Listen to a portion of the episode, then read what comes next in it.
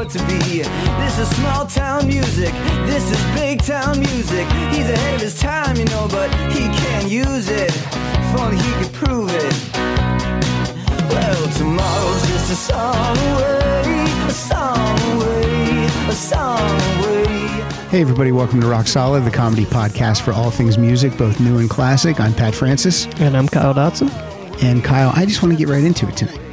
Okay. Are you good with that? Yeah. All right. I was going to ask you about your San Francisco trip, but I'm not going to do that. Eh, it was fine. Moving on. Did you? You went to a wedding. Mm-hmm. You didn't get engaged to your girlfriend, then, right? No. You didn't do anything crazy. No. All right. We went. We saw whales. We I told you I didn't want to talk about it. you went whale watching. Yeah. Was that? Did you see whales? Yeah, we did. Are you guaranteed to see whales when you pay for a whale watching No. expedition? You just you just take your You chances. Take your chance. Yeah. All right. Are you good? Yeah. That's it. All right. We have a great guest tonight, Kyle. I'm super excited. Uh, this gentleman is a co founder of Rhino Records. And if you've uh, been to my house and you've looked in my record collection, you're going to see tons and tons of uh, titles released on Rhino Records. I have I have all the Monkees stuff. I have the Ramones stuff. I have some Frankie Valli stuff. What else do I have? Todd Rundgren stuff from a long time ago when they released the Todd Rundgren stuff, and um, and uh, just all kinds of stuff. And, and this guy is here because he's got this is your second book. Second book. Second book. This is uh, that voice is Harold Bronson. How you doing, Harold? Great. So your first book was about you founding Rhino Records. Right. The uh, Rhino Records story was uh, the uh, very unusual story about record fans who went to uh, formed a business, originally the store and then the label, not necessarily doing it because we thought we were going to get rich, but because we thought, hey, we like this stuff and we don't have to get real jobs. And then kind of learning as we were going. Um, it just it turned into a really great business where towards the end we were our sales were over a hundred million dollars That's crazy. and um, but it, it was um, you know for the right reasons and we were very uh, humanitarian company we mm-hmm. really cared about our employees but most of all we cared about the music so whether it relates to the first book or the second book the most important thing is the music And you're that never goes away either. When you're a music fan, you're a music fan for life.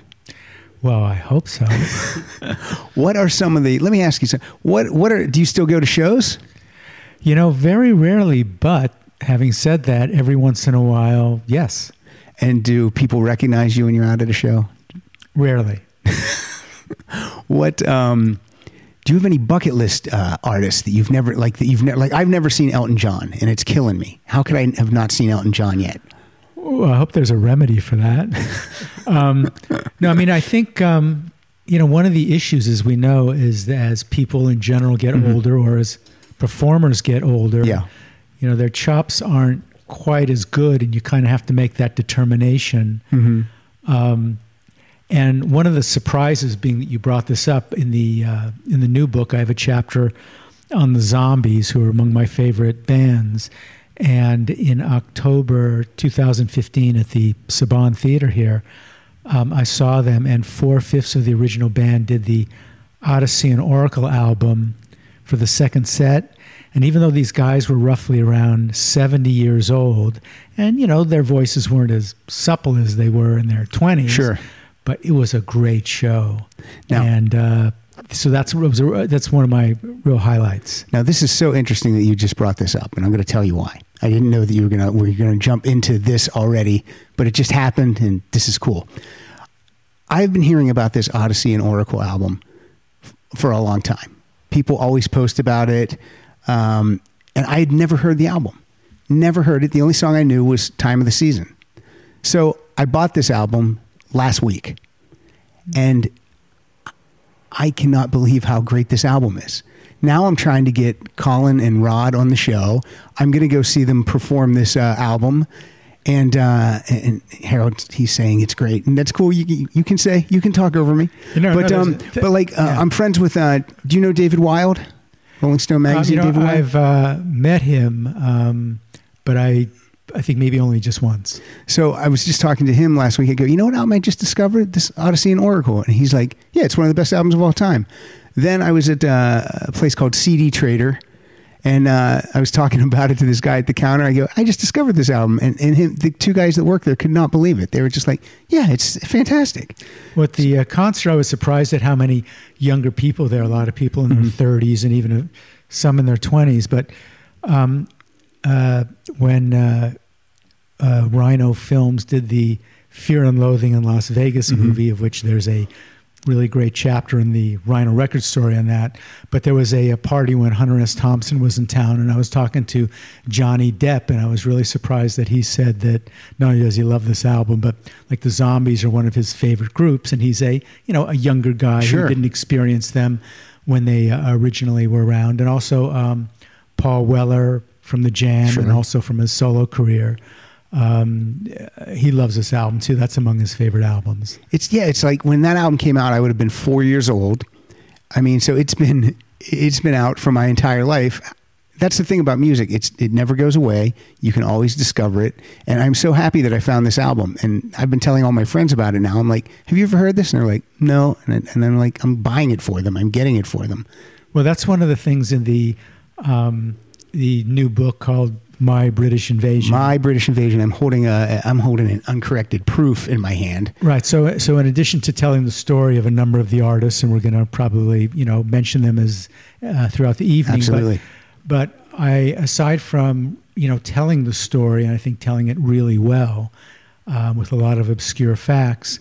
But more importantly, it's to turn people on to the music. In some cases, maybe they're familiar with some of the hits, but in other cases, they probably aren't. And the idea is hopefully the book will inspire them to go, oh, look, let me check this track out or let me check that track out because um, music has such a great capacity to enrich somebody's life. And this is without adding extra calories or anything like that.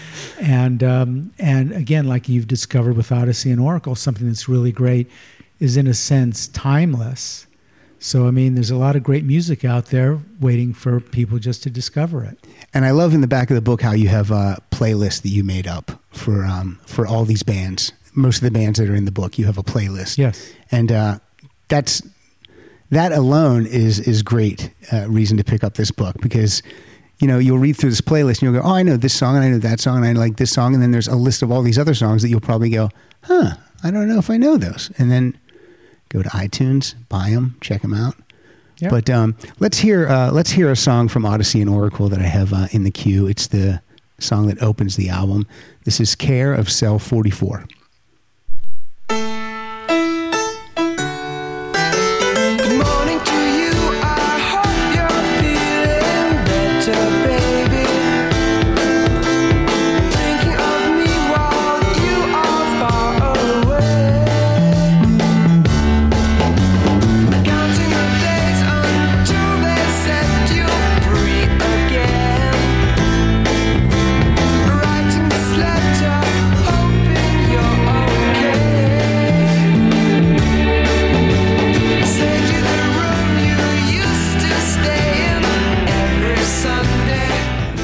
Sunday. I like this album so much that I went out and then I bought a. Uh, they have a, there's a mono version on CD also, and I picked that up too.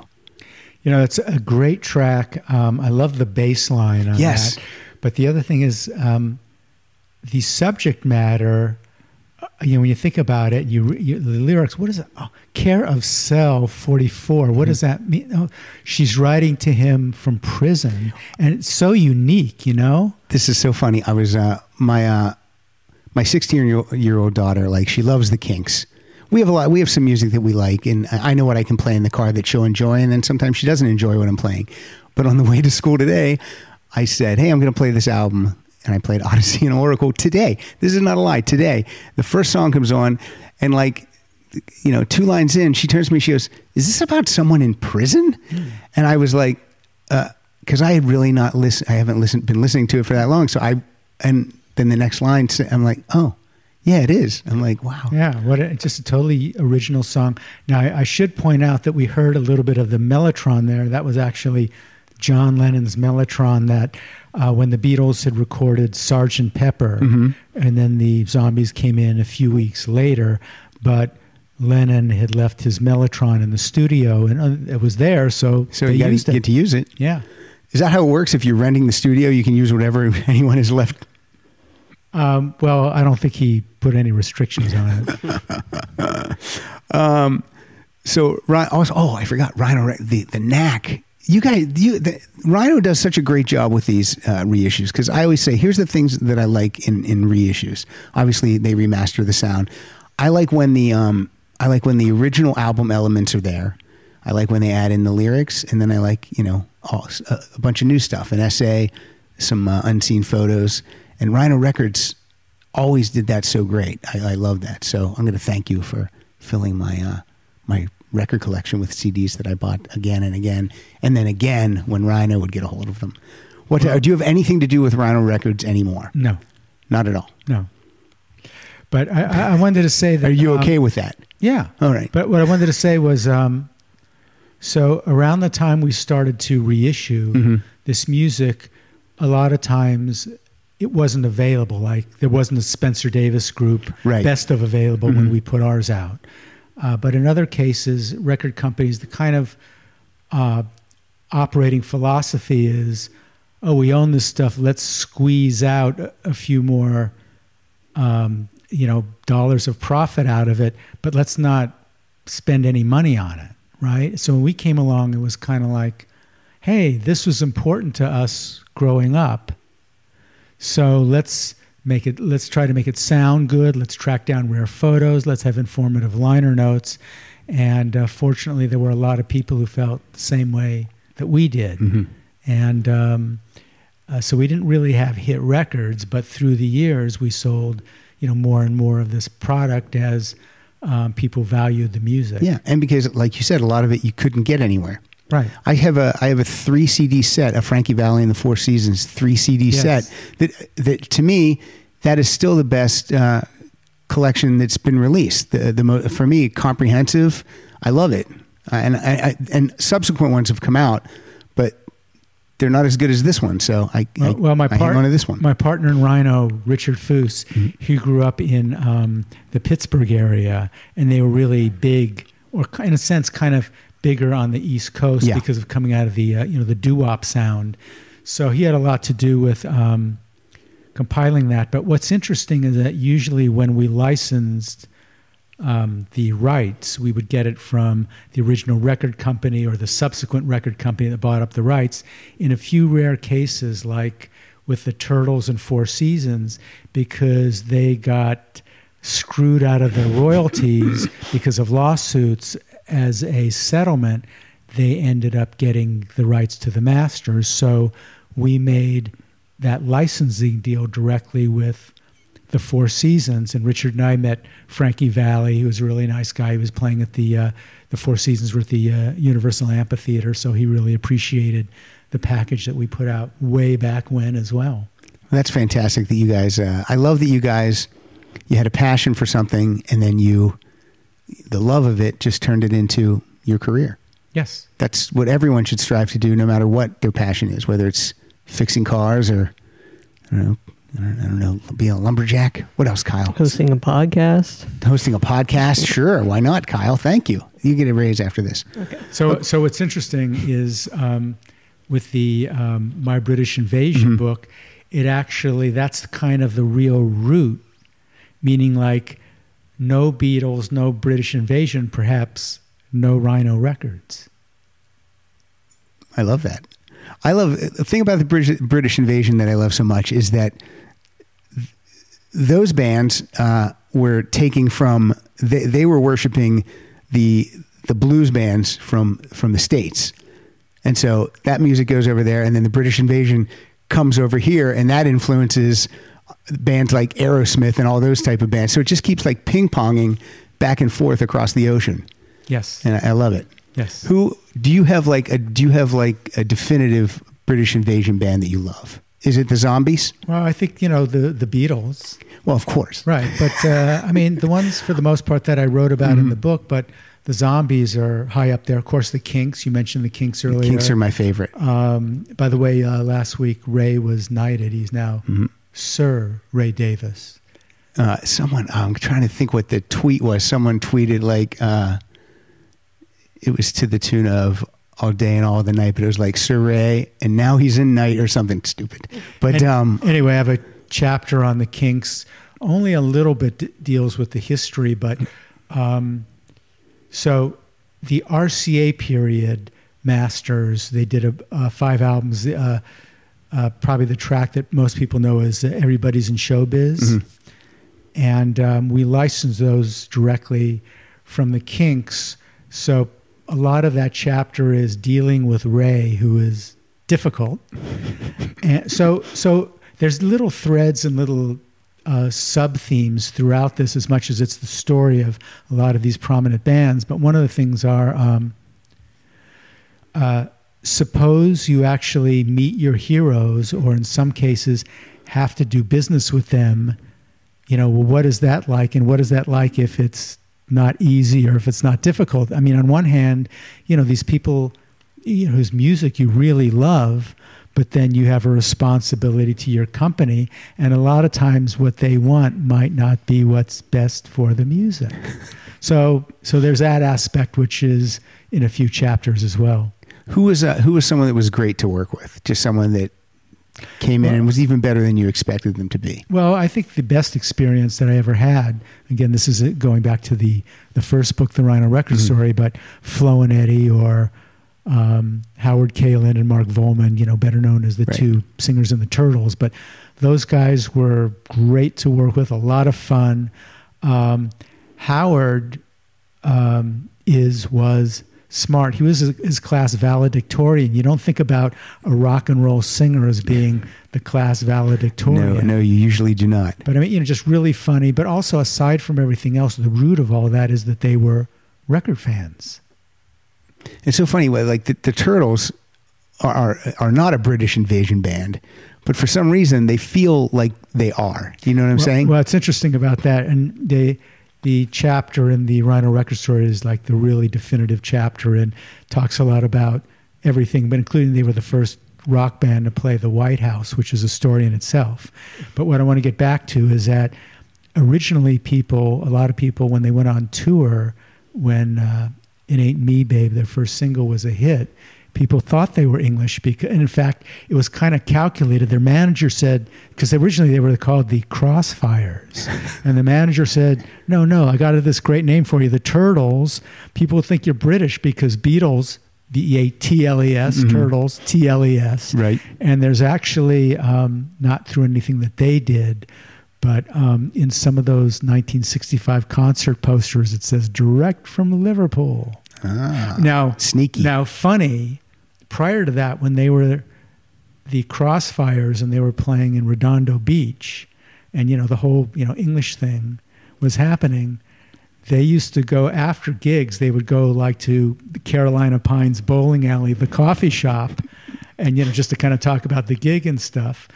But they uh, concocted or assumed, I should say, English accents. But the thing is, they figured well, everybody knows who the more prominent bands are. They can't be the Beatles, or they can't be the Dave Clark Five or the Rolling Stones. So the, the waitress would say, "Oh, hey, are you on a rock and?" They would say, "Oh, we would like a, a, white tea, please, and put the bicky on the side." You know, doing the English accent. So they told them they were Gerry and the Pacemakers because they figured nobody, No one knows what they look like. Yeah, so it's kind of like that was the part of the fun of, you know, being music fans, record fans that ultimately translated into being one of America's top rock bands. a lot of these bands too. It's uh, a lot of them went with the you know the Hollies, the Kinks, the Beatles, the Troggs, the Zombies, um, the Yardbirds. I wonder why it was all like the something back then. It was always like that. Well, see, originally um, it was the solo singers. It was it was like Cliff Richard, and sometimes if there'd be a backing band, it would be Cliff Richard and the Shadows. And there were a number of artists like that, like Gerry and the Pacemakers, Pacemakers. or Billy J. Kramer and the Dakotas. Um, but you know there were also so orig- so to actually be a self-contained instrumental and vocal group like the Beatles, you know, that was relatively new. It was you know it wasn't it was against the grain of you know the Cliff Richards Right. and Tommy Steele, you know those people. Yeah. Let me. Uh, well, this is a great. First of all, again, it's uh, the book is called My British Invasion, and it's a fantastic book. Uh, you can pre-order it right now. I tweeted today the link where you can pre-order it on Amazon. And um, do you have a website, Harold? Do you have your own website? Well, uh, no, I don't. What what I did was um, um, when the first book came out, I have a uh, a Facebook page which is just the Rhino record story. So rather than coming up with another, you know, page of something, I'm just going to be You're just going to use it. Use, Use that, that, for this book also. yeah. Okay. Well, go like uh, go like Harold on the uh, Rhino Records Facebook page. Well, it'd be the Rhino record story. the Rhino Record story. Okay, I want to get into. Uh, I want to talk about in this book. I love this because you talk about Herman's hermits, and I'm going to read this. And Kyle knows I'm a horrible uh, live reader. Uh, next to the Beatles, I bought more 45s by Herman's Hermits than of any other artist. I like their first record, I'm into something good, and their second, the more vibrant, Can't You Hear Me? See, see, I'm terrible. Can't You Hear My Heartbeat? Even better. So let's play a little bit of Can't You Hear My Heartbeat? Every time I see you looking my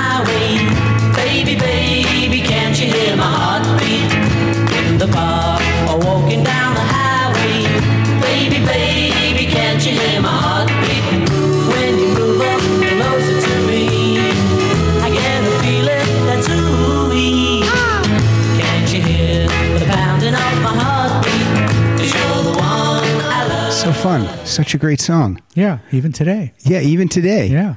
Uh, is Peter Noone, is he still out there doing, uh, I think he still performs a little bit, doesn't he? Oh yes, uh, I mean I've seen him. Well, I guess the last time I saw him was in um, uh, 2014 at the Orange County Fair.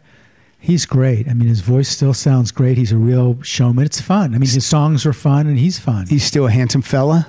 Yeah, yeah, Yeah. So when I first um, interviewed him when he came to Los Angeles as part of this um, um, British invasion package, this was in um, 1973. I mean, he, it was, he was great to meet, and he was like really funny and had great stories. But the revelation was when Herman's Hermits started out. To some extent, they were a com- comedic group, so they would do these comedy bits to set up the songs. I had no idea. Well, no, well neither did I. And but, and then when they became really big and girls were screaming at them, they couldn't do any of that stuff. So you know, when he was telling, it was like I said, it was a revelation because the Herman's Hermits that America experienced wasn't what the band were originally all about. There was this other side of them that they couldn't express. Did he miss doing the comedy? Or, or I guess if girls are screaming, then you're fine. I don't think he missed it, but obviously, um, when he started to play in the 70s, and um, obviously there weren't the screaming crowds, he was able to, you know, do the setups. I mean, it wasn't quite like when, you know, the original, you know, the amateur comedy stuff. Right. Um, but it was still, uh, yeah, so he does that. It's an interesting name for a band too, because I, I would assume at first you would you would think Peter Noone was named Herman. Well, here's the story on that. Um, um, they were big on Buddy Holly, and they were um, rehearsing for the evening. They were at a pub, and the publican, um, he was wondering like why Peter wore these black rimmed glasses Be- because he wore them because of like you know Buddy Holly, right? Right. And then um, when Peter told him, he started laughing. He goes, "Oh, you look more like Herman." He meant Sherman from the Bullwinkle cartoon show. so, um, so it, it was, um, um, Fluke. yeah. So kind of, and then then the other guys in the band would make fun of him. Hey, Herman, Herman. So they became Herman and the Hermits because of that. And one of the, the uh, well, originally it was Herman and the Hermits. Okay. And one of the things they did was they got these potato sacks and outfitted them to look like, you know, hermit like costumes, but they only wore them like I think once. And then then that, evolved into Herman's Hermits. It's so funny because I always used to think of them without knowing this backstory of them doing these comedy bits. Uh, they always seem like more of a of a, a funny or fun band or not. I don't want to say not serious, but um, I don't know. They just didn't seem like they had. They they do though when I hear the music now, but they didn't seem like they had the weight of some of these other bands for some reason. In my that's my opinion. Well, that's true. But the way he explained it is that, um, you know, by giving the extra element of the show, um, they would get booked. But uh, if they, you know, prior to all that, well, if they just sounded like the records, then they could hire a DJ, which would be much cheaper. And uh, so that was kind of the reason back then. I mean, he, uh, they were uh, based originally in the Manchester area and that's you know kind of what people liked and you know it's it's, it's a little bit different when you think about um, the Beatles in Hamburg they would, they would always say that you know the crowd would be like mock show which means you know make show or make a show not just sort of play but actually Do something uh, yeah there. exactly Yeah, I don't like when I go see a band like um, and they just they just play the music. It's got to be it's got to be more or like you said, you can just listen to that. You can just listen to the records at home. Yeah, well, I- you know, the one example for me, um, I think it was maybe 1971, but I saw Van Morrison at the Santa Monica Civic Auditorium, and he didn't say one word to the audience. So as much as I was into his music, I was just really put off. And on rare occasion where there is somebody on stage who doesn't, you know, try to engage the audience or be civil or anything, it just uh, it really turns me you know the wrong way Now the opposite of that is when I go to see Alice Cooper. Alice Cooper doesn't talk to the audience really, but then there's a million things going on around on that stage, so it uh, it makes Um, up for it in uh, showmanship. Yeah i love alice cooper Alice is I've great. seen him numerous times He's uh, still good early on yeah, I've I've seen him in the past five years. He's still amazing. Yeah. Sounds great. Still still does all the stuff. Cuts his head off. Hmm. Chases a nurse around. You know all that stuff.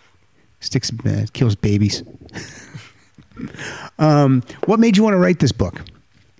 well it's kind of interesting um, it was sort of an outgrowth or after the uh, the rhino record story and i didn't think about it really beforehand but then as i was thinking about it I had engaged with all of these significant people from that period, in some cases, maybe as a music journalist when I used to write for Rolling Stone or Rock Magazine or the LA Times. Um, and then in other cases, uh, as I mentioned before, like with the Kinks at Rhino in that capacity. And I just love the music so much. And um, uh, it's not called the British invasion because I don't cover everybody. So, for instance, there's no chapters on the Beatles or the Rolling Stones or the Who, but there's numerous books on them. So, what I thought that I would do is on the other chapters, um, I attempted to present um, within a chapter length the most complete story with the most you know insight and the most accuracy compared to maybe what other people might have done before in you know articles in Mojo magazine or or or, or other things. And uh, yeah, as soon as I picked it up, the first thing the first thing I noticed was, oh, no Beatles, no Who, no Stones. But then, oh, because you don't you don't need that. You don't. We don't need to hear anything else about the Beatles or the Who or the Stones. I mean, there's countless. I own countless books Yeah. about those bands. Yes. So I like that you're shining the spotlight on you know a band like the Troggs. Yes. So let's hear Kyle. Let's just hear. I've never I never heard this song in my life. This Trogg song. It's called "With a Girl Like You."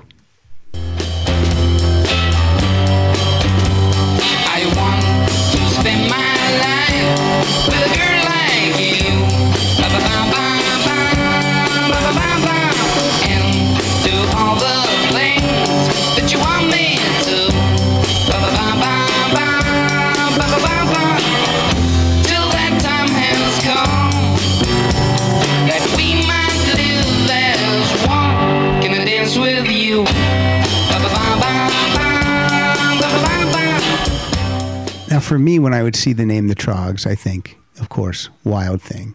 But I also think, ah, Wild Thing. There's been so many uninspired covers of Wild Thing. And like I've heard Wild Wild Thing. Like I don't I don't have to, ever have to hear Wild Thing again. So when I was going through some of their other songs that were on your playlist, they were fantastic. So I'm a convert now because again, I was just thinking, uh, the Troggs with that Wild Thing. Like this song we just played, I love that song. So fantastic. It was a number one in England. So they were always much bigger there. But um, to kind of put things in perspective, uh, even though they were big in England, uh, you know, years later, people kind of like denigrated them because they were so simple. But I think for people who aren't familiar with them, when you think about the Ramones, are simple. Sure. Black Sabbath is simple. Um, and in fact, one of the things I was surprised at um, when I was at UCLA uh, decades ago and I interviewed Ozzy Osbourne, and he cited two records that really influenced him and kind of that hard sound. And he said, The Kinks, Really Got Me, and The Troggs, Wild Thing. Um, there was one period. Um, I think it might have been 15 or 16 months in um, England where they had more hits than the Beatles, the Rolling Stones, Herman's Hermits, all these other artists. Uh, In the U.S., they only had uh, two big hits. I love I love hearing stats like that. That, that this band that you might not know had more hits uh, at, a, at a time than the Beatles in England. It's Yeah. crazy. Yeah, they were big.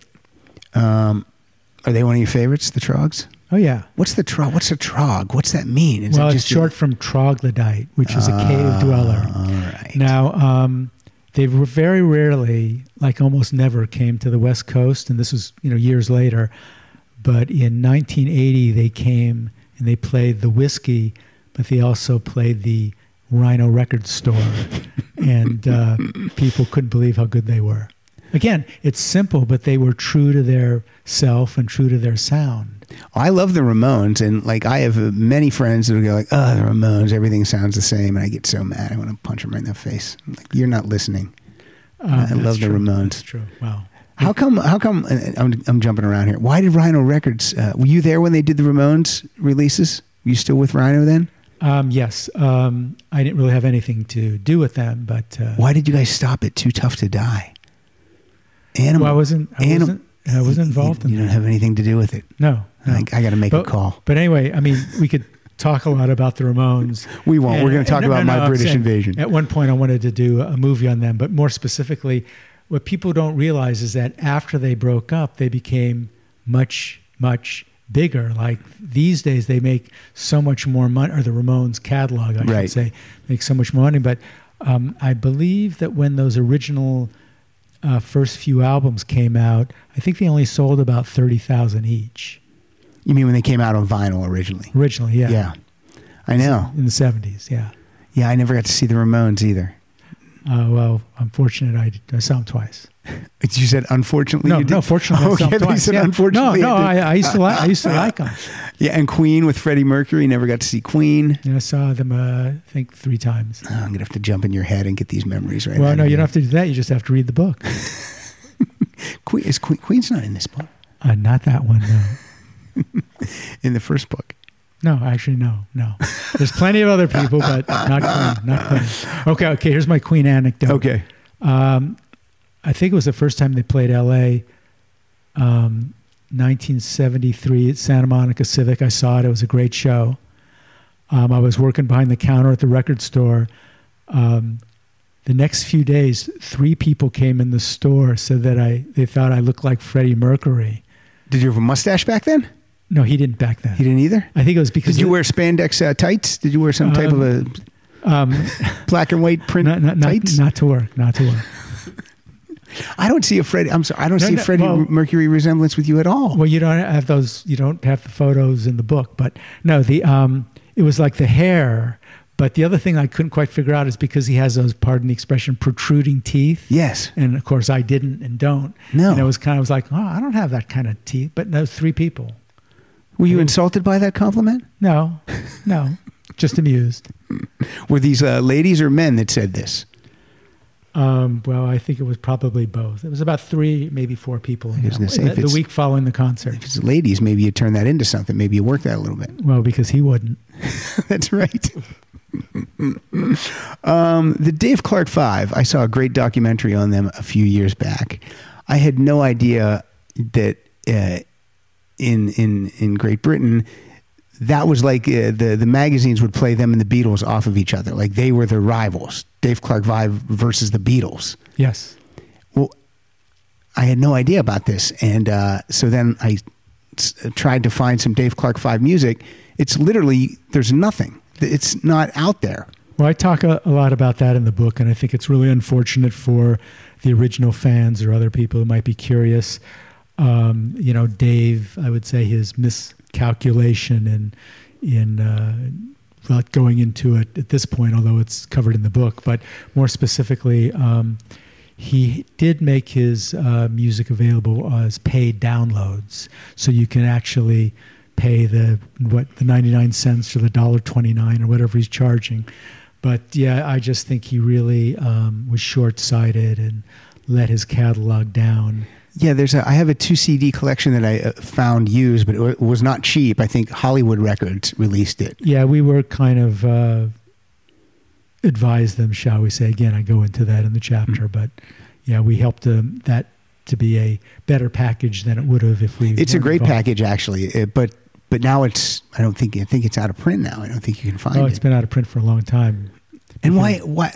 because well you're getting into psychology here and you know a lot of times it's how do you anticipate what somebody's thinking? But i think um, so dave before the rock band stuff he thought he would be like um, a film actor. He did a lot of um, extra work. I think he was maybe in 40 or 50 british films. And he did a little stunt work and he was into um, um, I don't know if it was jujitsu or karate or something like that. But so in thinking about stunt people have to be very precise and in control. And I think that that's part of his psychology. And at a certain point, um, he wanted the music off the market without having plans of what to do next. And I think it kind of ties in with that control thing. So I love how you are like tiptoeing around uh, this without just saying he's kind of a nut job. Um, oh, you know, Dave? And um and and he's had some some work done on the face. That's Um, we can talk about that uh, later. well, you're not saying anything. I'm just I'm just saying I'm just talking out of school. I'm not here to get you in trouble. No, well, I mean, I haven't. So the the nice thing is that I uh, I faxed him way back when of when I was Well, it had to be way back when because you said faxed. yes, well about that I was leaving Rhino because I was Okay. the guy who was dealing with him. Right. And um, I was really surprised that he called me. I think on my last day. And to tell me that I was a gentleman and Oh, that's to, you know, nice. to wish me good luck, and I just thought, that's really nice because it wasn't necessarily easy dealing with him. Well, I would say, Dave, Mr. Clark, please put that music out. It, it shouldn't be that hard, difficult to. I mean, he probably owns everything, Yes, and it, I don't think it would be that. It wouldn't be wouldn't be that difficult to get it up on iTunes or wherever. No, no. Like I said, he does. It's on. It's on iTunes. It is on. ITunes. You're Yeah. saying it, it is on yeah, yeah. iTunes. Yeah, it's on iTunes. You know, people can buy the the tracks on iTunes. okay. Okay. I See, still, see, Dave, I gave you a plug.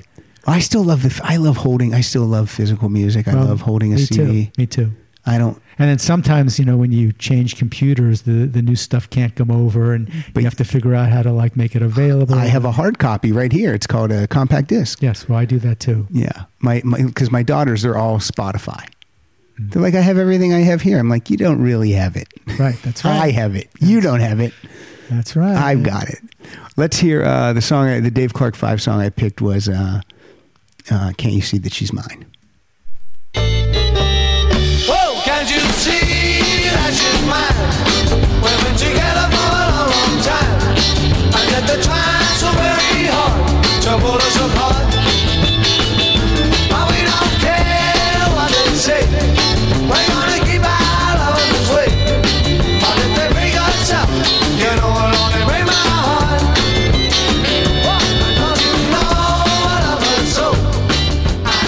I want you to give me, I want you to school me right now on the uh, the Spencer Davis Group.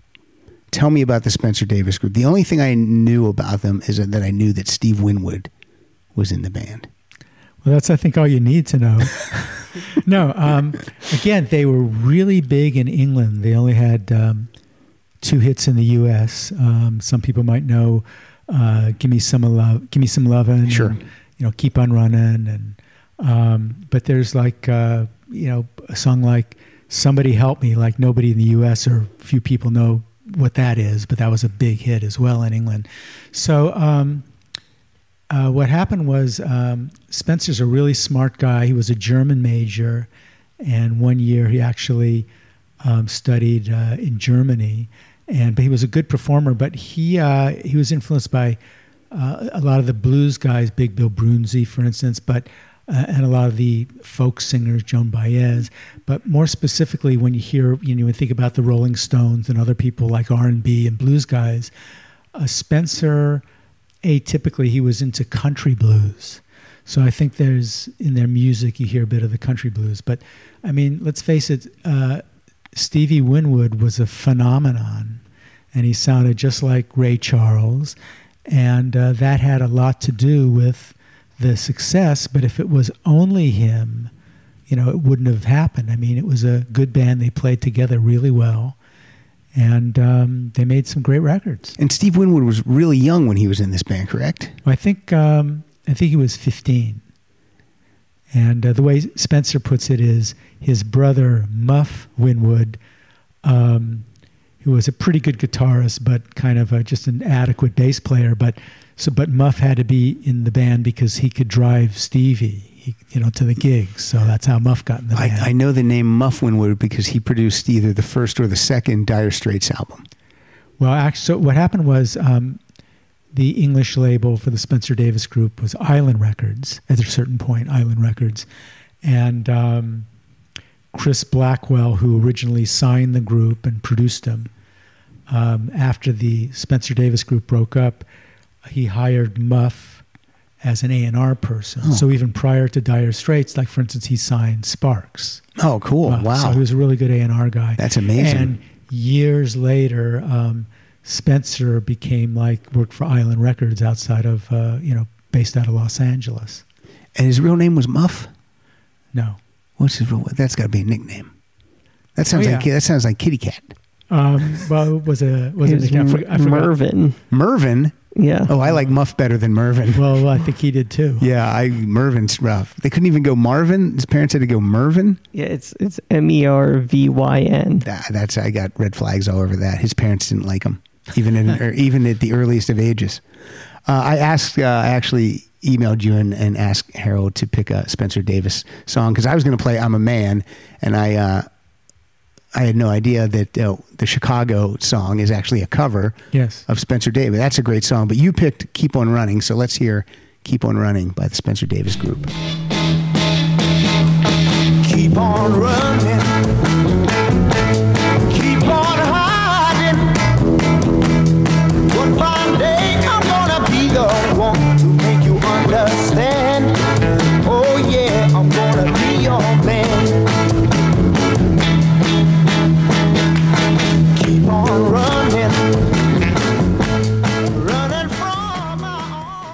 Attempt to read again. Very dim. Not good at reading out loud. Are you good at reading out loud? Like, do you ever do like a stage reading of your books? Um, rarely, but I think I'm pretty good. Okay, I mean, I He's mean, bragging I a mean, little bit. no, I mean, I, I did write it. You did write it, so these are the words that would be coming out of your mouth. Uh, okay, this is on the Hollies. This is the beginning of the of the uh, of the chapter on the Hollies. The story of the Hollies is a story of friendship. It started when five year old Harold. Hey, look at that. Harold Allan Clarke, hereafter, herein after Allan, enrolled in Ordsall. Oh, I can't even say that word. Ordsall Primary School in Manchester, England. Allan Clarke says the teacher asked who would like this young man to sit next to him. Graham Nash raised his hand. There was an empty chair ne- seat next to him. We got on naturally from then on. We started singing in school, and during the assemblies, we stood out. We sang "The Lord is my shepherd" in harmony. That's a pretty great story. I mean, because I remember when school, and then a new kid would come in and be like, "Who wants to sit next to Kyle?" And you'd be like, "No way!" N- So that seems like it. That seems like a gift from from the gods. You put these pe- these guys from that early age Well, they- click. well, they were English, so they were more civil. Well, probably. But but anyway, the um, yeah, it was really this friendship of those two guys, and it goes into the story. But the um, denouement of that is when Graham left to form Crosby, Stills, and Nash. Wait, wait, wait. Who's that group? I don't know if I know that band. um, What if I really didn't?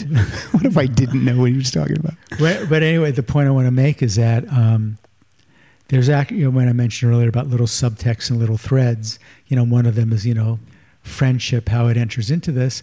And um, when you think about a lot of, even today, males have difficulty in expressing themselves, then you go back, um, you know, 30 years to England where they're more reserved, right? So Allan uh, told me, he goes, Oh, yeah, I was on the street and some guy came up to me and said, Hey, do you know Graham has a new band in the States? Meaning that, you know, he had to hear it from a stranger that this, you know, friend of his, when he Wow. was five years old, you know, couldn't even, you know, talk to him about it.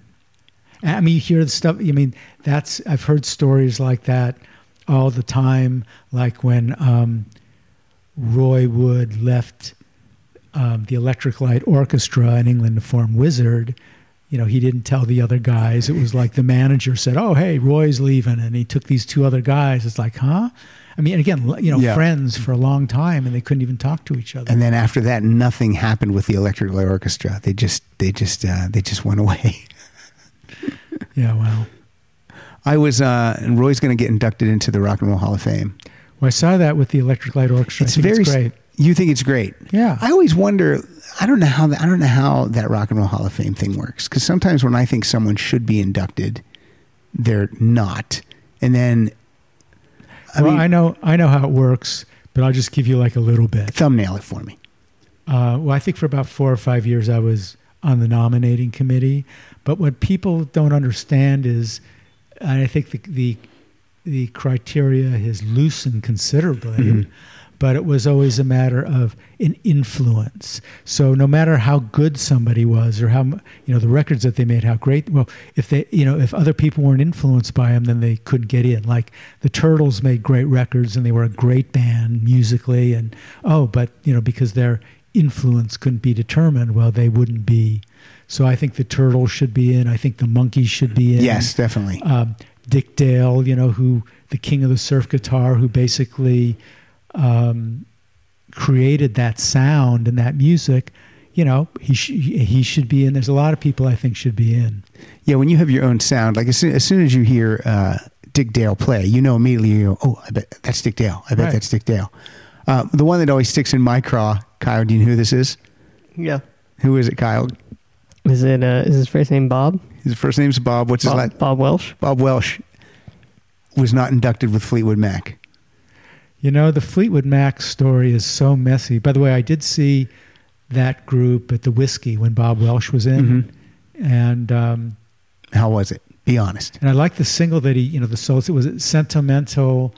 Uh, Sentimental Lady. Yeah, I, I, I like that a lot. But anyway, what I wanted to, I want to loop back to Okay. the Spencer Davis group because you brought up Fleetwood Mac. I did.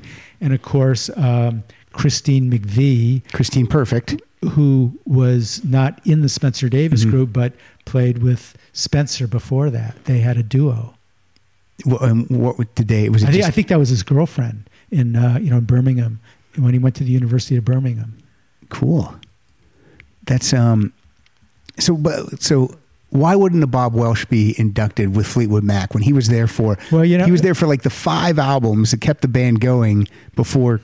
Well, origin, Stevie origin- and, uh, originally, originally they, they were really a stickler about oh, only the original, only the original lineup or the original hit lineup, Right, right. and original, and then they wouldn't like let lesser people in. So, and then they kind of being a little bit uh, lax about it. But I think, you know, the difficulty is subjectively.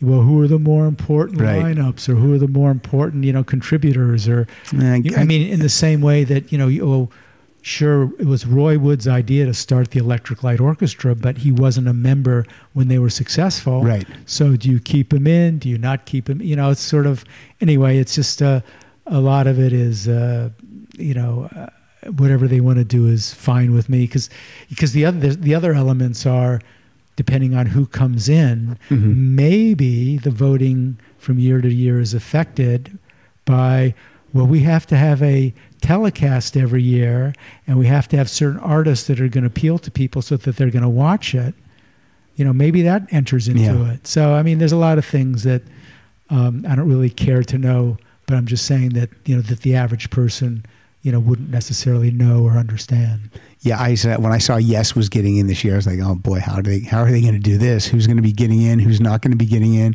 But I looked at that list and I think they I think they made the right uh, the right choices. You know, I saw Yes play when you asked me earlier about going to shows. I saw them play um, last year downtown, and um, the only original guy is uh, Steve Howe on guitar. So Yeah. usually I stay away from those those things. But they were really good. They were like as you know. I mean, the musicianship was was of a high level, and they played really well. And in a sense, because they played it so well, you know, it didn't really matter that you know the other guys, original guys, weren't there. I didn't. I don't. I've seen them too. The the the the lineup that's on tour right now. That singer's a little weird to me because he seems like he's doing like a '70s impression Yes. of a Jon Anderson.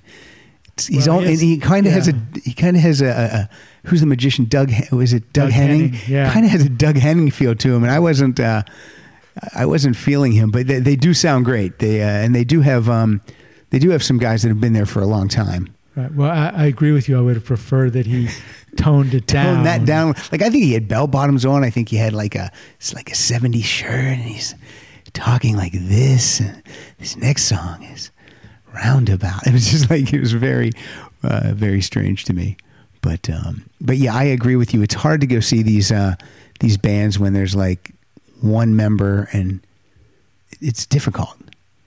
So in the Marc Bolan chapter, so I, go, I dip into the 70s, an hour with Marc Bolan, who is, I think, to this day, still the most charismatic person I spent time with. But he talks about these great groups in the underground, of which his original group, Tyrannosaurus Rex, was one. He mentions um, Fairport Convention. Um, and he mentions the Purple Gang, and he mentions this group called Tomorrow, which Steve Howe was the guitar player for. So that and that's where because Steve Howe's not an original member of Yes. He's not on the first two albums actually. Steve Howe.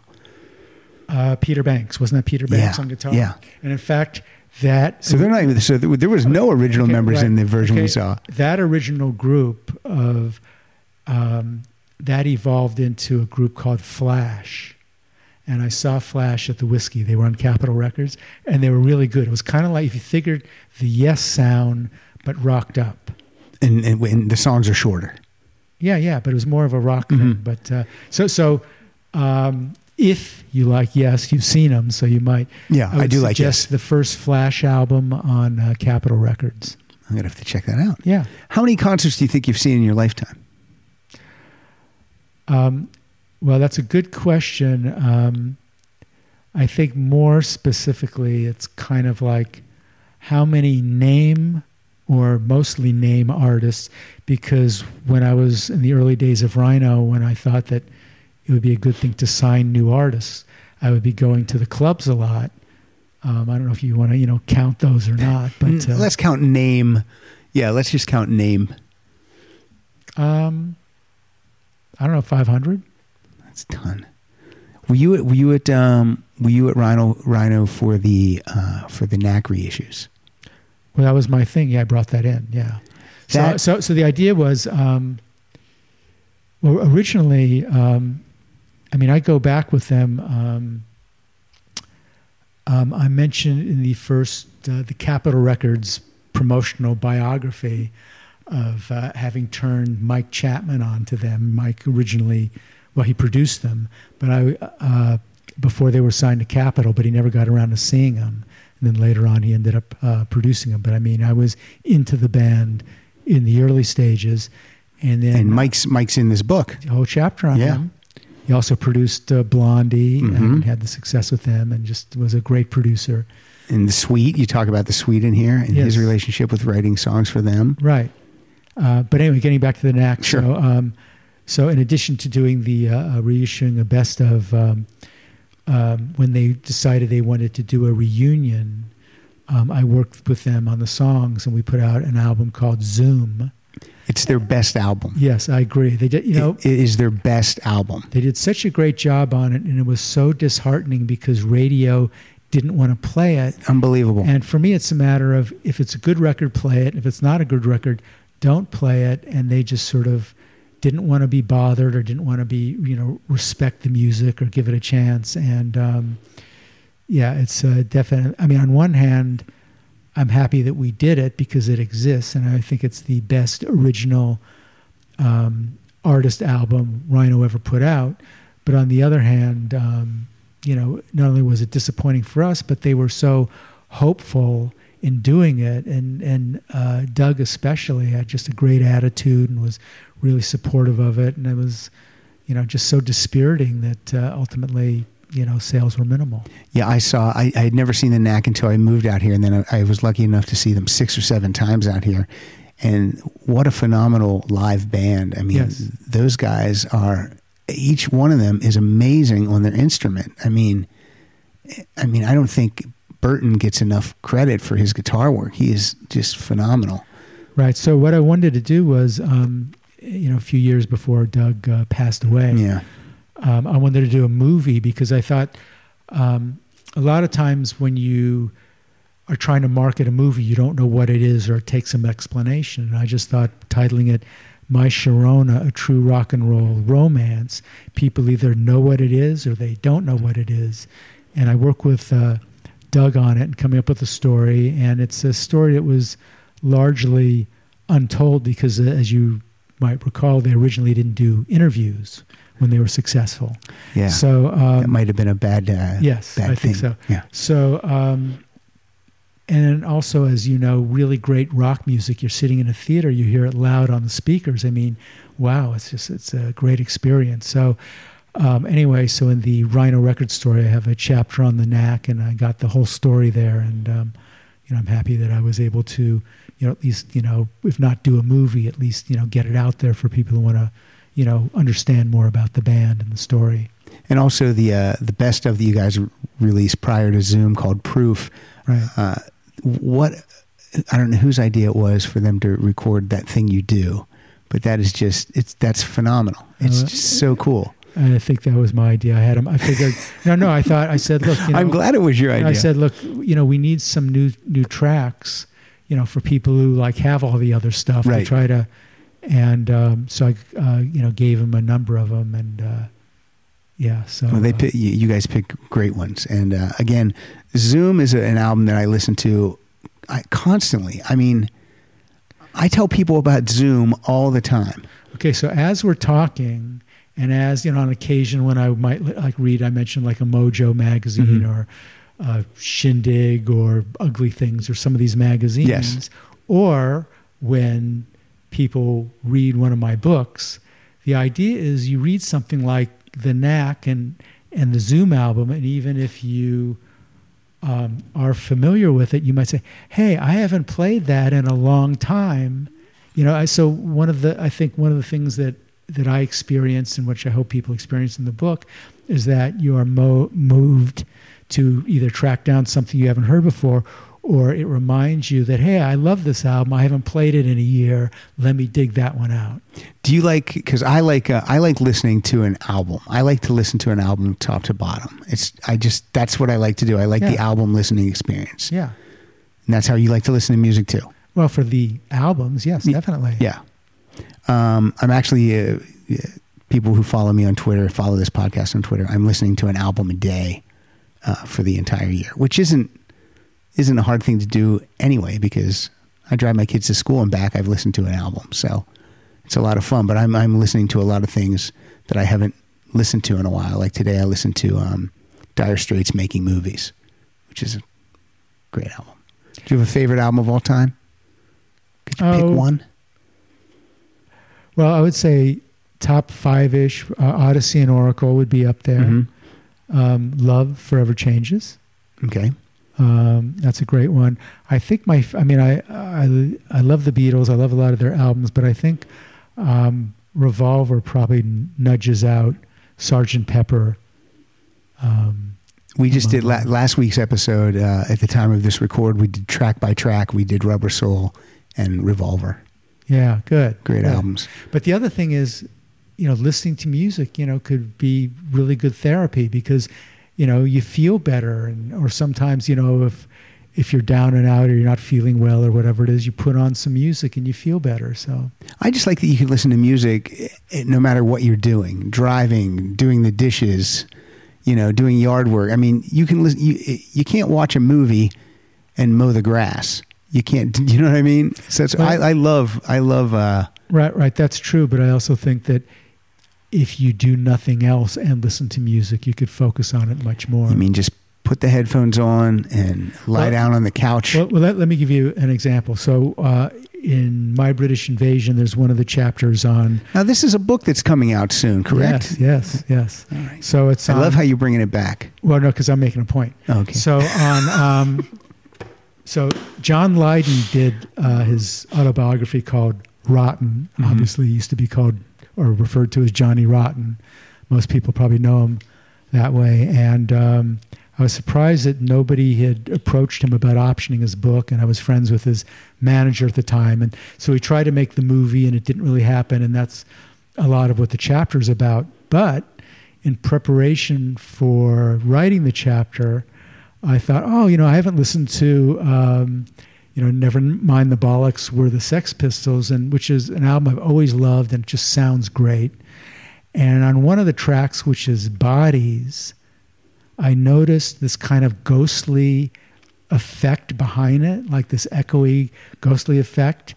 And that's something that um, I'm not going to say I didn't, I never realized before, but just when my attention was fully riveted on it, you know, I was like really impressed. Uh, Chris Thomas produced that. Great producer. Right. I he love his Procol stuff. Harum and Pretenders Right. and Pete Townshend solo stuff. Exactly. I love them. So that's an example of something I don't think I would have noticed if, say, I was mowing the lawn. And were you listening to it with headphones or was it just No. on at the house? Well, I have a good uh, system at the house. I would imagine that you and, probably and, do. and when, and when nobody's around, I can crank it. Are you a, are you a vinyl guy? Well, I mean both, but yeah, vinyl. I just think vinyl is warmer, especially on the uh, the vocals. What do you think about? Uh, I'm, know we're get, we're still going to talk about the book, My British Invasion. I'm holding it up as if there's a, uh, a camera on me. I'm holding it to camera one. Uh, what do you think about when they re-release albums now? Like for example, the example I always use is uh, Peter Gabriel's "So." It they spread it now across two albums because it's 180 gram vinyl. So then you put side one on and you get two tracks, and then you got to flip it.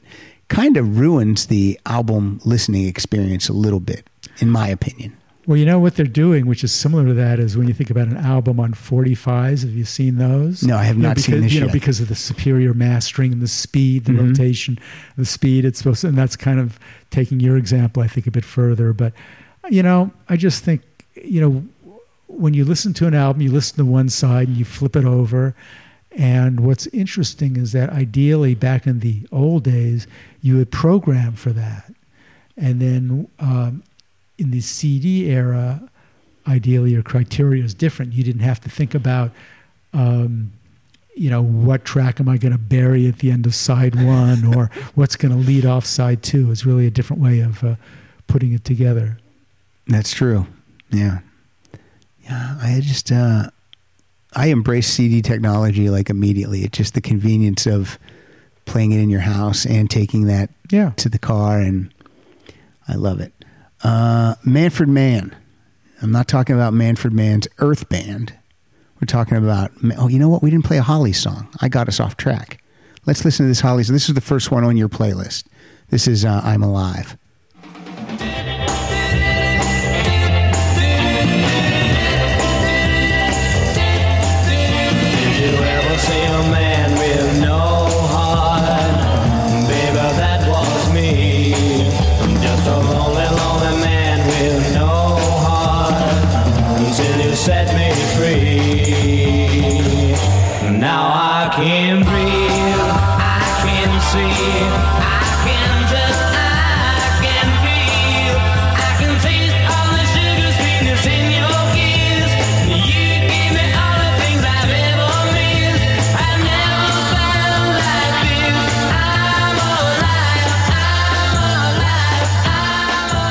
Found a lot of these songs for tonight's episode on the Pirate Radio soundtrack, which is Oh, a, which is a, it's a, yeah, it's a great soundtrack. Did you see that movie? Not only did I see it, but I have a whole chapter about the real story um, in um, my British invasion. So, What, this so I right, no, this right here. So what happened was um, the most popular DJ in Europe throughout the 70s who got his start on one of the pirate radio ships was Emperor Roscoe. And I'm going to do a movie based on him. And I interviewed him, and um, obviously, uh, Rhino Films uh, um, could only do so much. We're a very small company. Um, and Richard Curtis, who uh, did uh, Pirate Radio, um, he had done, uh, you know, had a number of hits uh, as a screenwriter. So they gave him a shot with this. And um, in reading about it before the movie came out, it was like he used to listen to pirate radio on his transistor radio underneath his pillow, and he kind of concocted this comedy thing, and then later on added a few factual things. And I just thought, um, I didn't really like it. I thought it for a number of reasons, but the original story was um, so rich, including a murder mystery, and he just kind of like, "Ooh, here's the original story. He just like he didn't use it, and I also think because the movie was a big flop and lost lots of money, nobody else is going to do a pirate radio No. movie. So because I figured nobody else is going to present the story, I thought, okay, at least let me uh, add a chapter on that um, so that people have an understanding of really what it was all about rather than this movie, which was, uh, you know, just kind of this episodic comedy. Yeah, I agree with you on that. I uh, I didn't like the movie that much either, but the soundtrack is uh, is worth picking up because every track on that, I think almost every track on it is is on one of your playlists in this uh, in my British Invasion.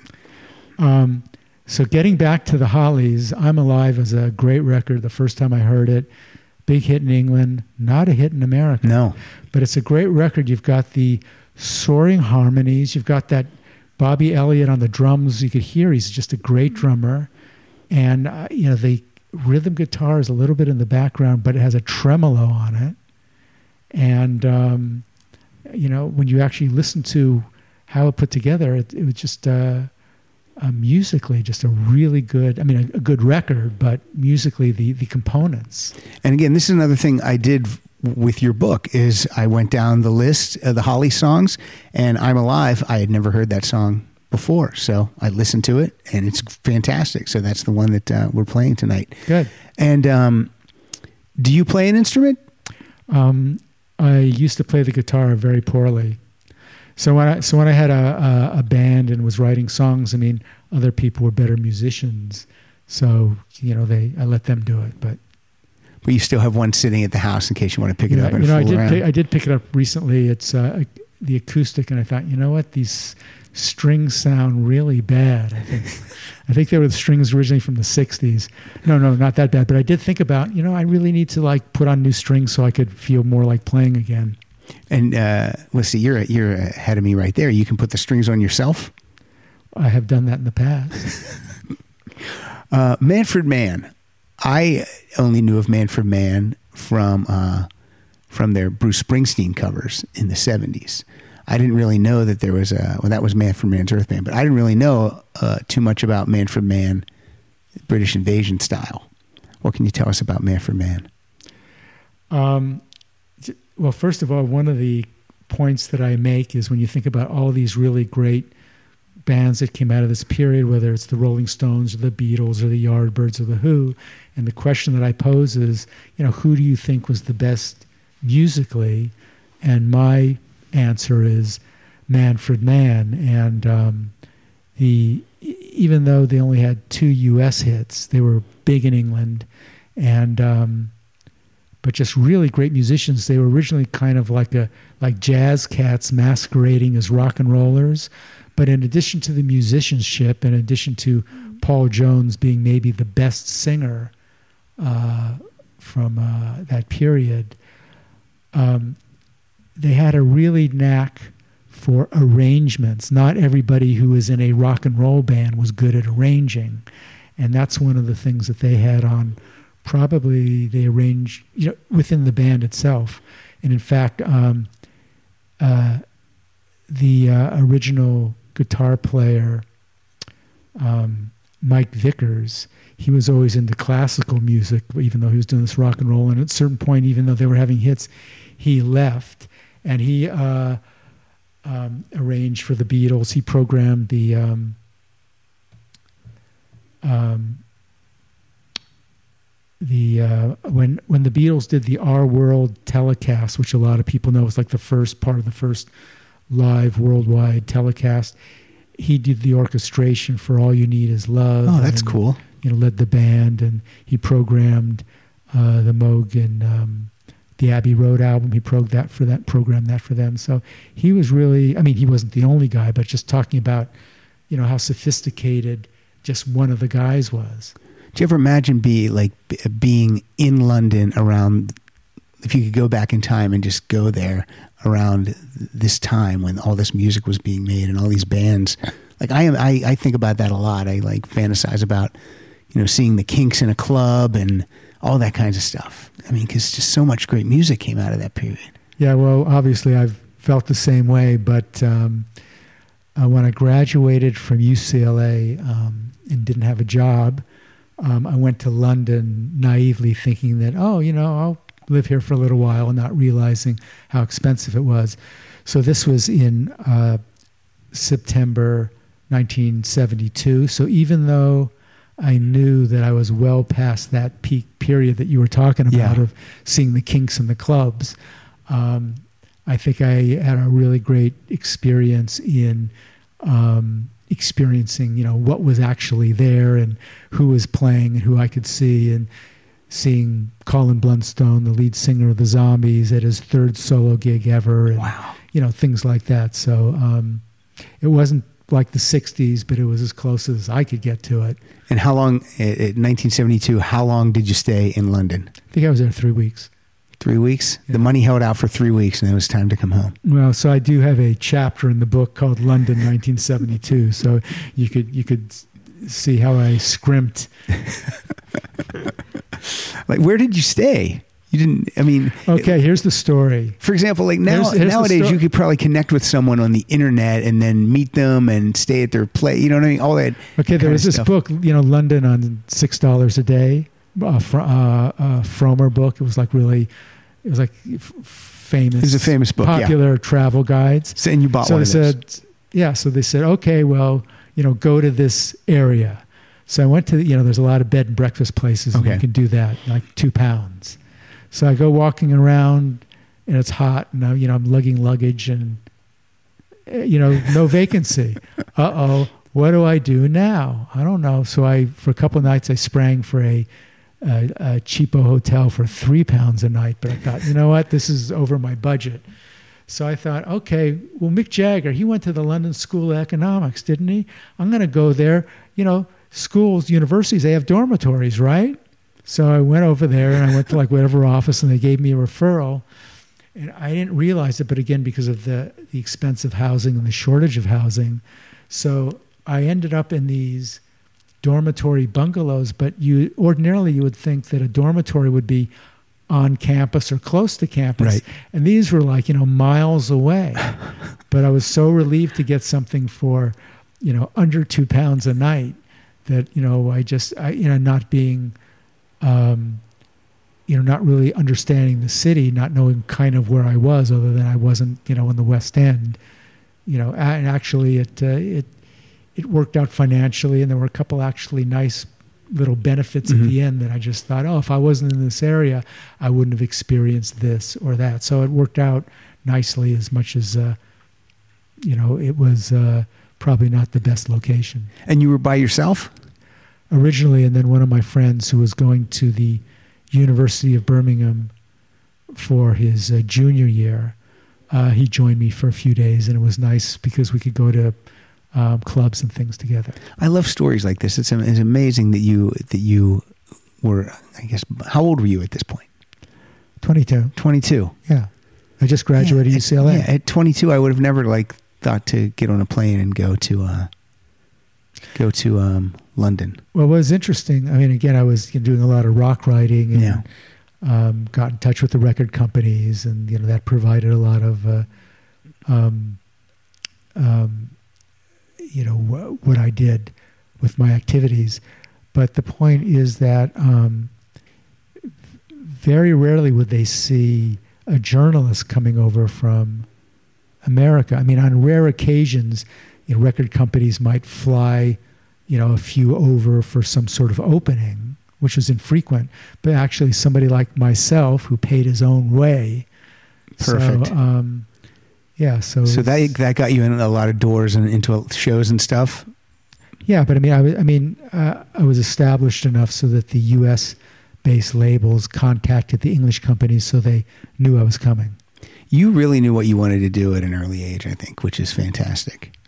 Yes, I mean, Because 22 is young. Yeah.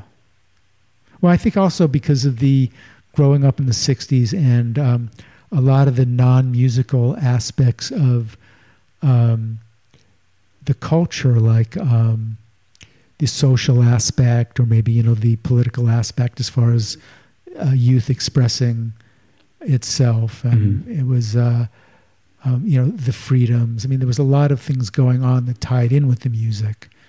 Um, and I, um, my life then as well as now was affected by that. And you, you look fantastic. You look super young. Well, thank you, thank you. That's Glad a compliment. Thank you. I know your wife's here. I'm not trying to get you in, uh, you know, I'm not trying to. Well, I hope it helps later. Manfred Mann, you picked uh, you picked Doo Wah Diddy Diddy, which I I always think of as I always think of the movie Stripes. So it doesn't it doesn't I don't think of that as like a what do I want to say like a serious song. okay, before we play this, I'll give you the background. Okay. So, um, "Da Doo Ron Ron" was a big hit. Yep. So the main writers, um, Jeff Barry and Ellie Greenwich, they decided, hey, that was a number one record. Let's write the follow up. Let's come up with some uh, like a nonsense symbol, uh, slogan or something. Okay. So da doo ron ron is not a word, and do wah diddy diddy isn't a word. And Phil Spector, of course, produced the Ronettes, and he didn't like do wah diddy. So um, another girl group, the Exciters, did it. Wasn't a hit, but it kind of, you know, uh, lopped along. And um, Paul Jones was a fan of girl groups, including the Exciters, and he heard the record and brought it to the group. Uh, Paul Jones being the lead singer of Manfred Mann, we mentioned earlier. And um, so when you play this, I want people to hear just how dynamic this record is. I mean, Okay. it's you know nowhere compares to you know the girl group record the Exciters did. Okay, let's hear it. There she was, just a walking down the street singing. Tapping her fingers and shuffling her feet singing. She looked good. She looked fine. She looked good. She looked fine. And I nearly lost my mind. Before I knew it, she was walking next to me singing. I love the shaker, the You know, constant what? shaker, maracas. maracas. So you know, I call it a shaker. I'm not. I don't know instruments like you do, Harold. so um, so like those little rolls on the drum, Yes. like those timpani drums, and how the song starts and stops. I mean, you know, that was really atypical for a, a rock and roll record. And again, who uh, the writers of that were, Uh, Jeff Barry and Ellie Greenwich, they had a lot of lot of hits.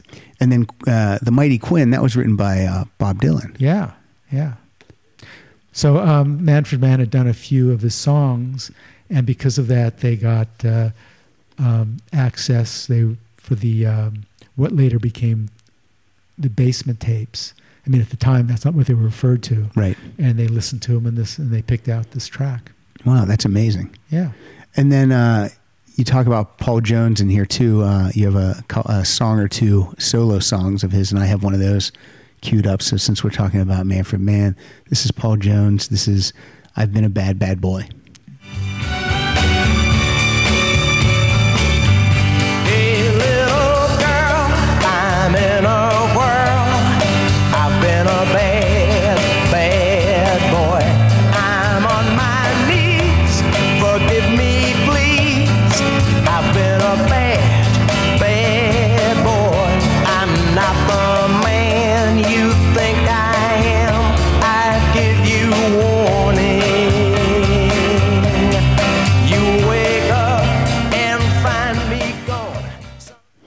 Next band I want you to uh, tell us a little bit about is uh, The Creation. Yes.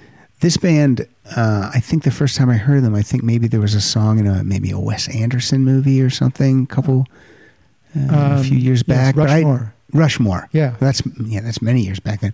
But I had never heard, I had never heard of this band before in my life.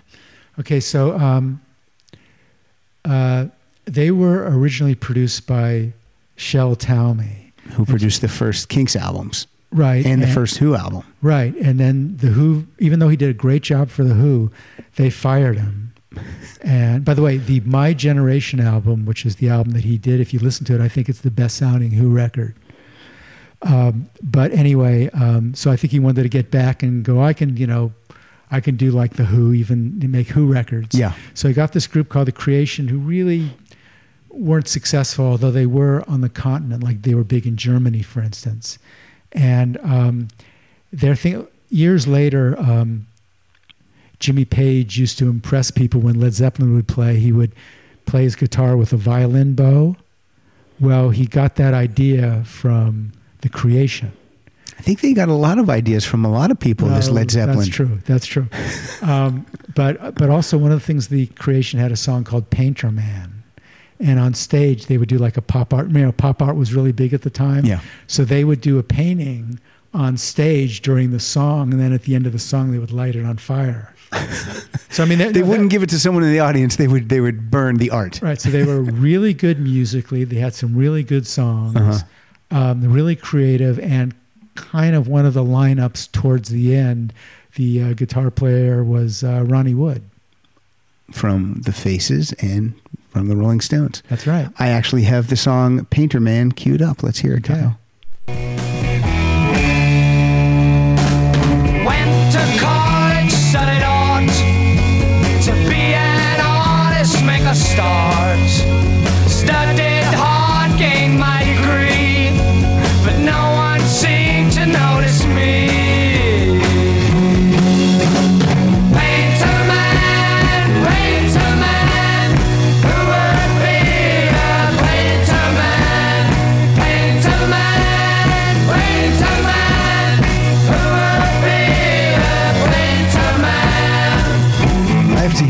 this band. I like this a lot. Okay, so as that faded out, that on the dun, dun, dun, dun, dun, dun, dun, that's the bow on the guitar. on the strings. guitar. Um, yeah. So, um, so what I did in my book is I was focusing on, for the most part, the artists and the records that people in the U.S. would be familiar with. So even though I mention the creation, I really don't talk about them because you know, like people don't know who they are. Right. But they should know who they are. Well, uh, I would like to hope so, but uh, no. I mean, they made some great records. Yeah. Well, that's what the, I think. That's what I think. that for me, that's uh, was my big takeaway from your book is finding music uh, by groups I had heard of, but I hadn't heard these songs, or finding a band like The Creation. Yes. Uh, now, the Yardbirds. How many how many lineups, different lineups, did the Yardbirds have? There's actually a lineup on tour right now, but I don't know who's in it. Um, okay, so originally, before they recorded, um, of the five members, the guitar player was Anthony Top Topham. But when they decided to go professional, he was only 15, and his parents wouldn't let him. And they said, You got to stay in school. so that's when they got Eric Clapton in. And they knew Eric, a couple of them from art school or art college. I always hear about people at art college. What was art college in, in the UK? Well, I, I talk about that a, a little bit, meaning like so many members, um, Pete Townshend, Ray Davis. I think a lot of a lot of it is I love that you said Ray Davis, yeah. Well, he's a sir now. I gotta you know. You but you're not. right. You don't go with that Davies. Well, if people don't know who he is, sometimes I do because that it confuses them. So, um, you know, I think a lot of it is for um, uh, people who were, you know, malcontents or a bit wayward or didn't perform as well as they should have academically. They kind of shuffled them off to art school. It's cool. Um, I think kind of that's Ron Wood went to art school. I mean, so many of them. Sounds better than joining the military. Um, yes. Yeah. So, um, all right. So then the lineup with Eric Clapton, and um, I think that lasted about a year and a half. And then his big thing is when they recorded "For Your Love," and they really were confident that it was gonna could be the hit that that they uh, were were hoping for. Eric, being the blues purist, it was like, well, I don't want to, you know, do any of that pop stuff. So he left, and they asked Jimmy Page to join, but he was making too much money as a session man. so then he recommended Jeff Beck. So then that Jeff Beck joining would have been the third lineup. And then at a certain point, um, the bass player, Paul Samwell-Smith, who was kind of the producer, the musical director, Yes. He decided I've had enough of this rock band stuff I'm going to produce. So he left. And he produced Carly Simon and a bunch of people. Um, uh, yes, um, I think he did five or six albums with Cat Stevens. I think Yes. he had like four or five platinum albums and Wow. one gold album. Jethro Tull, excellent producer. Cool. Um, okay, so when then he left, then Jimmy Page was getting a little bit antsy, like, oh, you know, I'm tired of doing the session stuff. I want to be in a rock and roll group. So, um, so that was the next lineup with him basically replacing Paul Samwell-Smith on bass. And then at a certain point, Jeff Beck became too ornery and difficult, and he uh, he got kicked out. I think he's still ornery and difficult, Jeff yeah, I think so. So then um, Chris Dreja played the bass and Jimmy Page reverted to guitar. So that's what four lineups. I think a lot of people when they when they hear the I think a lot of people think that Clapton and Beck and Page were all in the Yardbirds together. That's why I wanted you to give us uh, the history of the lineups. Well, what's uh, sort of a little bit unfortunate is that the Beck and Page lineup, when they were in together, they only really did one single, and then they did um, the song "Stroll On" and the Blow Up movie. So that's all they recorded together, and it would have been nice to have heard so much more. Yeah, definitely. I have uh, I have For Your Love, obviously. So let's hear uh, let's hear For Your Love.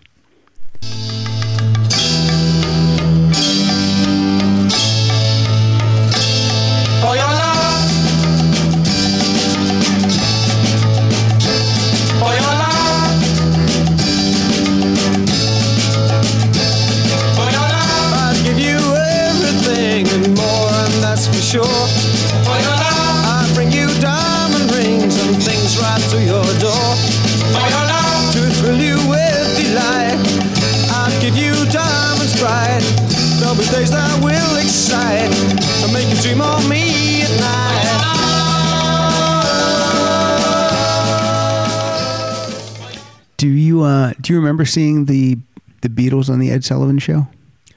Oh, yeah, definitely. And was that uh, well? Tell me what that was like.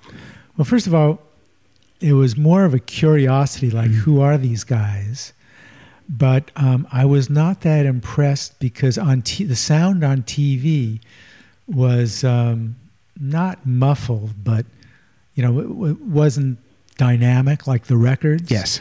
So hearing it on the radio, you know, that was a whole different thing. But uh, and even today, if you you know, because it's been on um, DVD, you could hear that it doesn't sound as bright because it was it was mixed for TV. You know, those small speakers. Speakers. Yeah. So um, yeah, I Yeah. uh, people didn't have surround sound systems on their TV way back then. But, but anyway, what's interesting is um, probably two, three weeks ago, I saw A Hard Day's Night, and I probably hadn't seen it in eight to 10 years. And in some ways, I liked it or appreciated it better than I had previously. It's just because it not only does it capture things so well, but it leaves you, um, there's a real joy about it. You know, you, you mean, you know, they're the Beatles and you're watching them, but as a Beatle fan, you know, you're part of it. It's just exuberant. It's just, it, it- you know, I don't know when the last time you've seen it or, or not, but um, next time you just like, when you think about the experience, like, wow, you know, where else can you get that feeling from? But, you know, it was also innocent and Yeah. it was funny. The dialogue was good and, you know, they, they delivered it really well. And I don't know. Anyway, it was just it was great. Uh, Hard Day's Night's one of my favorite Beatles albums. I think that's a fantastic album, top to bottom. Okay, I'm going to give you like a little uh, a little bit here. Okay. Okay, so when they cleaned it up and remastered it, there's a scene in the dressing room where they have like you know they get they're, you know they're taking clothes off the, the wooden hangers, and the wooden hanger kind of shifts a little bit, and you can read a little bit of it now that maybe you couldn't originally. Okay. and you can see a P, and you can see New York, and you can see kind of a little bit. Um, turns out that mere weeks before filming, they did the Ed Sullivan show. They stayed at the Plaza Hotel. They took the hangers from the Plaza Hotel. That's, you know, that you could see the P part of the plaza. They stole things. Yeah. I- I just thought, oh, that's kind of fun. Well, I guess that's better than throwing the TV out the window, Yes. stealing the hangers. They were they were nice lads. Yes. Anyway. Uh, let's hear. I have, uh, just a couple more songs. Again, uh, the book is coming out on April 11th. I can't wait. Uh, you got to get this book, and we will have. I talked to Andrew Hungate at Rare Bird Lit, and he's going to send me some of these when they come out, and then I'll track you down, and uh, and you'll sign some of these, and we'll give them away to the listeners. That'd be great. Yeah, this is. I, I really, really, really like this book. I have one more question about uh, your previous book and, and the Rhino Rhino record story. I mean, that seems like that would make an amazing movie. Have, have has anyone wanted to make your life story uh, into a movie? Well, it's interesting. Um, years ago, um, Hollywood Records was interested, kind of mildly. Not Hollywood Records, um, uh, Touchstone, well, the the Disney Yes, film sure, Touchstone. Touchstone. And um, but I didn't think the story was that interesting, so I made up all kind of funny stuff, which I thought was pretty good and creative. But uh, they didn't want to proceed with the project. Who would you cast as yourself? Oh, I you know I can't even think about that because it's uh, you, you know it- it- I'm going to tell you why because the development process is so long whereby ideas and scripts are written and things that you know if you were thinking of okay let's get like a young guy in his 20s well, you know 10 years later it's He's like you know not a young guy in his twenties. there's like you know somebody else. I- I'll, I'll give you like a um, a another example of that. Not sort of that age group, but at one point, um, um, Mike Myers, you know Austin Powers. sure. Mike Myers wanted to play Keith Moon in the Keith Moon story. Mhm, I remember reading this. Okay, I think this was probably about late '90s, maybe 2000, and you know they they could never get a script to to go ahead with it. But you have to think, okay, he was probably he would have been great, but he was you know on the old side. Yeah, he might have been back older then. than Keith was when he Right. died back exactly, then. exactly. So what I'm just saying is that. So it's kind of like at a certain point, it's like, well, Mike Myers, you know, even though you could do a great job, you're not going to be able to pull it off. And we've ne- and that Keith Moon movie has never has they've never made a Keith Moon movie. Um, no, no, they haven't. But uh, it's uh, there's a really good book uh, for anybody who's interested called Dear Boy. And that's about Keith Moon. Yeah, Tony Fletcher. Yeah. Did you read Pete Townshend's autobiography? Uh, yes. I read I read these two biographies back to back. I read Pete Townshend's and then I read Rod Stewart's. Yes. Yeah, there's a world of difference between those two guys. of course. Pete Townshend, it sounds like he never had any fun in his life. And Rod Stewart's whole book is fun, fun, fun the whole way through. It's an interesting way to put it. Yeah. Yeah. But um, uh, I want to read. Uh, I want to read a couple of. Uh, I want to read some of the playlists. Just some of the lists in the back of this book. We got Dave Clark Five, Herman's Hermits, the Hollies, the Kinks, Yardbirds, Manfred Mann, a couple Jeff Beck tunes, Spencer Davis Group. Then you have uh, you have a glam rock, which is fantastic. That was probably happening in '72 when you were when you were visiting London. Was there some glam rock Um, starting to happen then? Yeah, I mean, I like a lot of those records. Obviously, I have the playlist there. Yeah. I mean, a few records happened here, but for the most part, it didn't happen in the U.S. And there's all these great records, and um, yeah, I was able to uh, uh, experience that, uh, uh, you know, over in London. Yeah. And then you have a you have a pirate radio obscurities is the last list, and these Yes. the yeah this this is uh this is the list I took the creation off of, and yeah these uh these songs are amazing, and these are bands that you've probably never heard of unless you uh, have as much knowledge as uh, Harold does. But the Action, the Sorrows, Finders Keepers, the Renegades, the Ivy League. I mean, these are this is just this is a you know this is like a this is the Bible, folks. This is the Bible for your British invasion, not Thank you. mine, yours. Thank you. Um, let's hear because you had a king. I love the Kinks. The Kinks are my favorite British invasion band because there's uh, there's just so prolific, so much great music. I love those early albums. Uh, the RCA uh, era is not the era that I like so much because they're they're really a lot of experimental stuff, a lot of concept-y stuff that I'm not that into, but still there's great stuff in those albums. But um, but I picked a song off your playlist that I haven't heard in a long time uh, because everyone knows all the Kinks hits. So I picked a song called uh, "Big Black Smoke."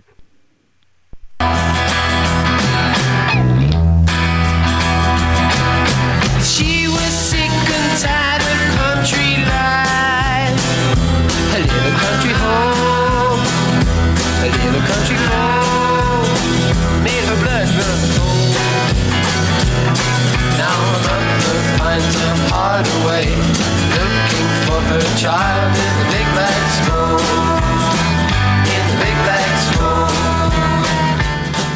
I love Ray because he really embraces being British. Like he'll sing about having a cup of tea, and he'll just sing about, you know, just really simple stuff sometimes. And he's not afraid to sing in the in the Cockney accent if he wants to. And I'm just, uh, Kinks are just fantastic. I can't wait till the new his new solo album comes out, and he always plays shows here in LA. I always go see Ray Davies.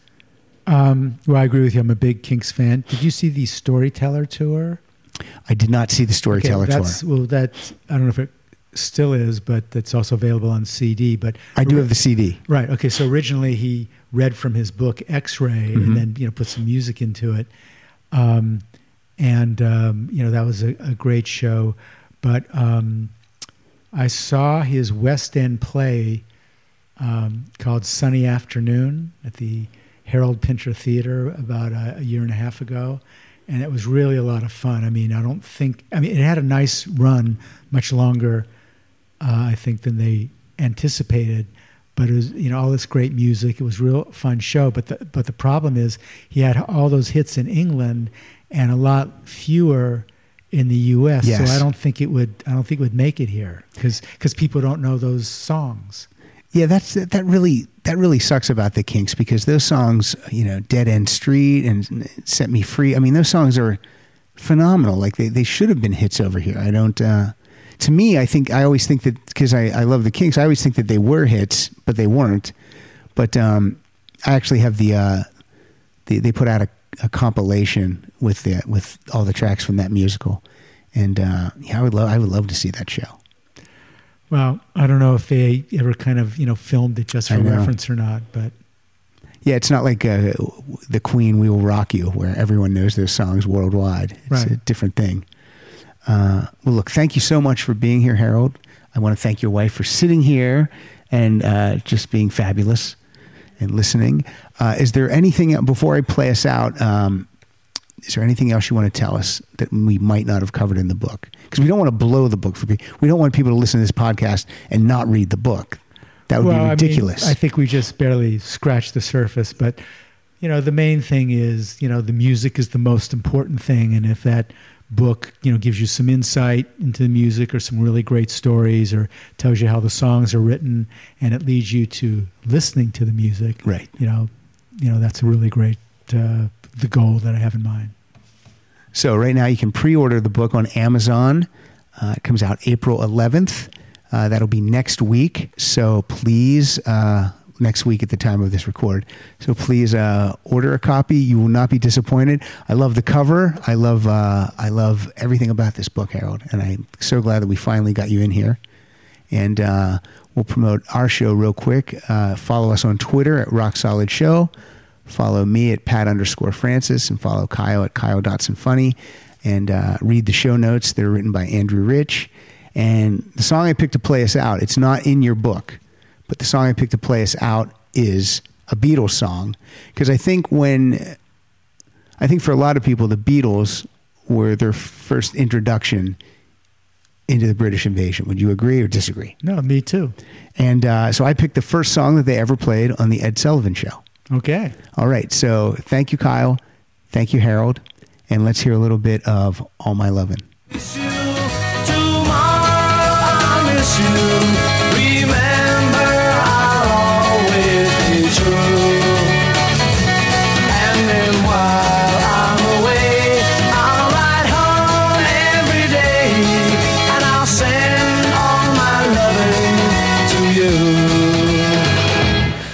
I'll pretend